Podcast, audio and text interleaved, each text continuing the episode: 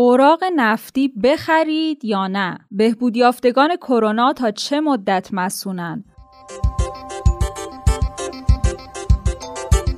سلام من زهرا ادیب هستم و شما امروز یک شنبه 26 مرداد ماه پادکست خبری پادیو رو میشنوید. در پادیو امروز از مصاحبه با دکتر نرسی قربان متخصص حوزه اقتصاد انرژی، شیوه نامه بازگشایی مدارس، نامه مجلس و قوه قضاییه در مخالفت با فروش اوراق سلف نفتی و شناسایی عارضه نادر اما خطرناک برای کرونا رو براتون خواهیم داشت.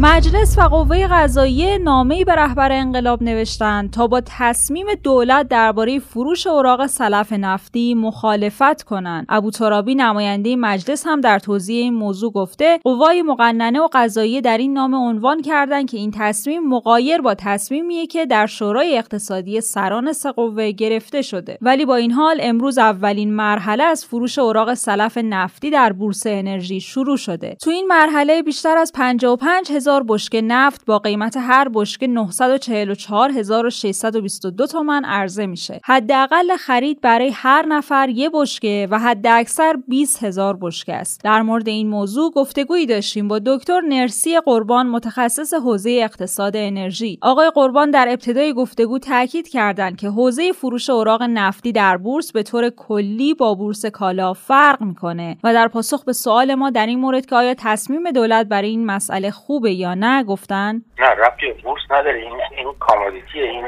کالا هست. این بورس کالا هست اون بورس سهامه.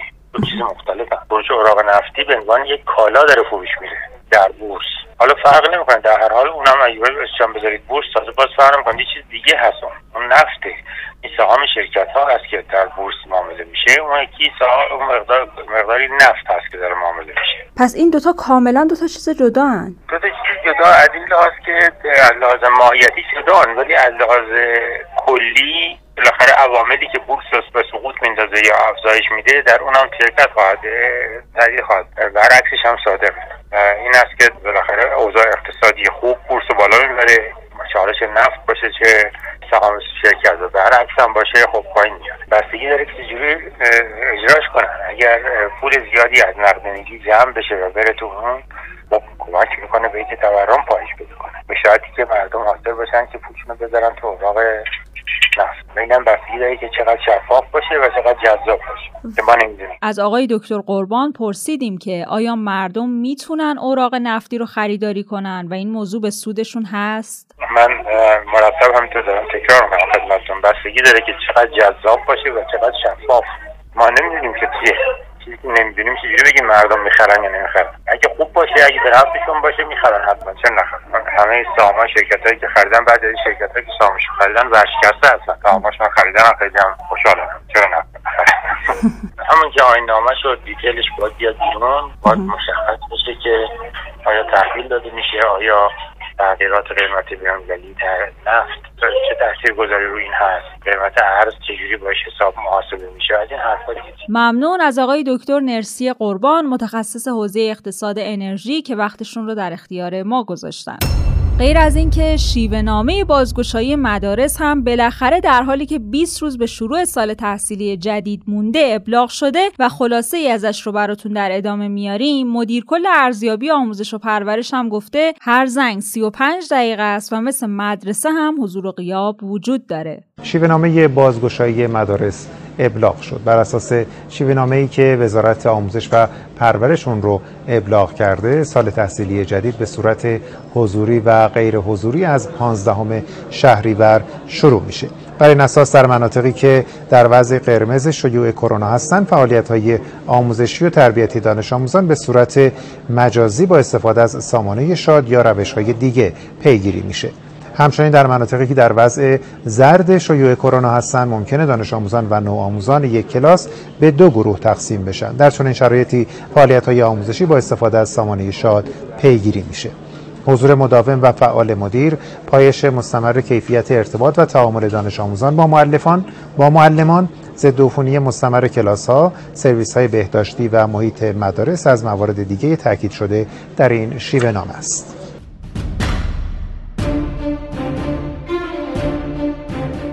امروز خبرهای کروناییمون زیادن. احتمال داره که جارو برقی به کرونا آلوده بشه. محققان مؤسسه ملی تحقیقات سلامت و دانشکده بهداشت دانشگاه علوم پزشکی تهران اعلام کردند که اگه با یه جارو برقی خونه یه فرد کرونایی گردگیری و جارو بشه تا جای ممکن نباید با همون جارو برقی توی منزل فردی که مبتلا به ویروس کرونا نیست استفاده بشه.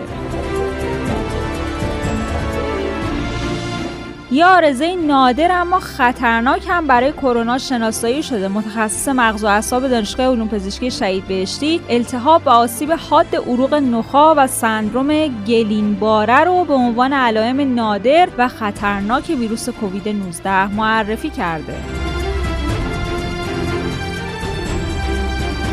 بهبود یافتگان کرونا نهایتا چقدر مسونن تا دوباره به کرونا آلوده نشن؟ مرکز کنترل و پیشگیری بیماری در آمریکا گفته افراد بهبود یافته از کرونا ممکنه در برابر ابتلای مجدد مسون بمونن. اما این مسئولیت فقط سه ماهه. ولی بازم دانشمندا در سراسر دنیا به دنبال این هستن که بفهمن آنتیبادی ها تا چه مدت از افراد در برابر کرونا محافظت می‌کنه. بیشتر تخمین ها بین چند هفته تا چند ماه متغیره. همچنین دانش دانشمندای مرکز کنترل و پیشگیری در آمریکا با مشاهده افراد بهبود یافته فهمیدن که در مدت دو الی سه ماه آنتیبادی های اونا به میزان 70 درصد کمتر شده.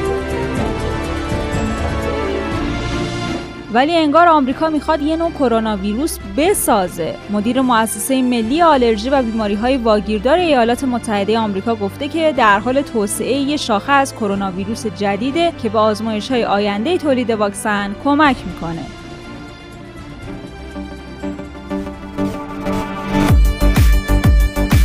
برای چند ثانیه بخندیم. بنفشه نوشته برنامه های آشپزی اینجوریه که اولش میگن خب می‌خوایم یه اسرونه ساده و خوشمزه رو آموزش بدیم. مواد لازم آب روغن گوجه. اینجاست که من میگم ایول اینو باید درست کنم. بعد ادامه میده. پودر آناستازیای مراکشی پنیر گوادالاخارای هلندی تخم خارخاسک کوهی نمک و فلفل. مهرداد هم نوشته اینکه میگن مسیر لذت بخشتر از مقصده دروغ محضه. آخه پوست گرفتن سیب زمینی گلی کجاش لذت بخشتر از خوردن تهدیگ سیب زمینیه؟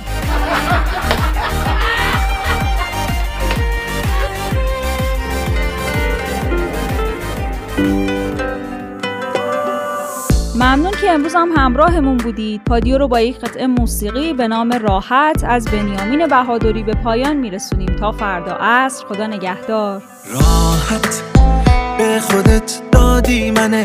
بد پیله رو عادت.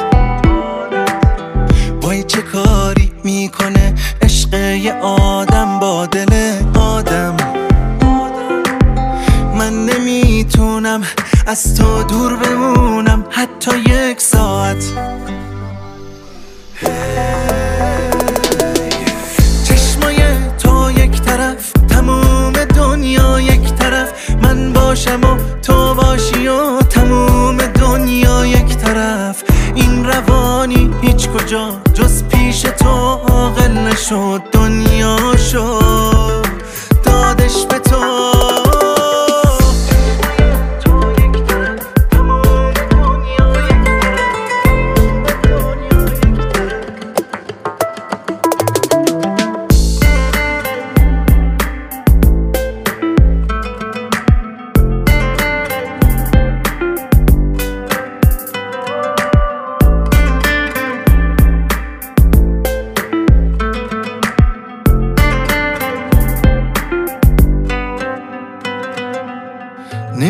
چقدر آسونه مردن برا تو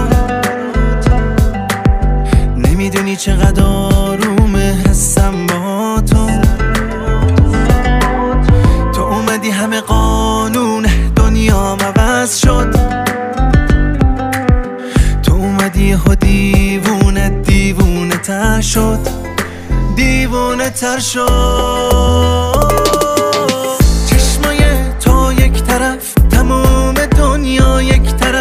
من باشم و تو باشی و تموم دنیا یک طرف. این روانی هیچ کجا جز پیش تو عاقل نشد. دنیا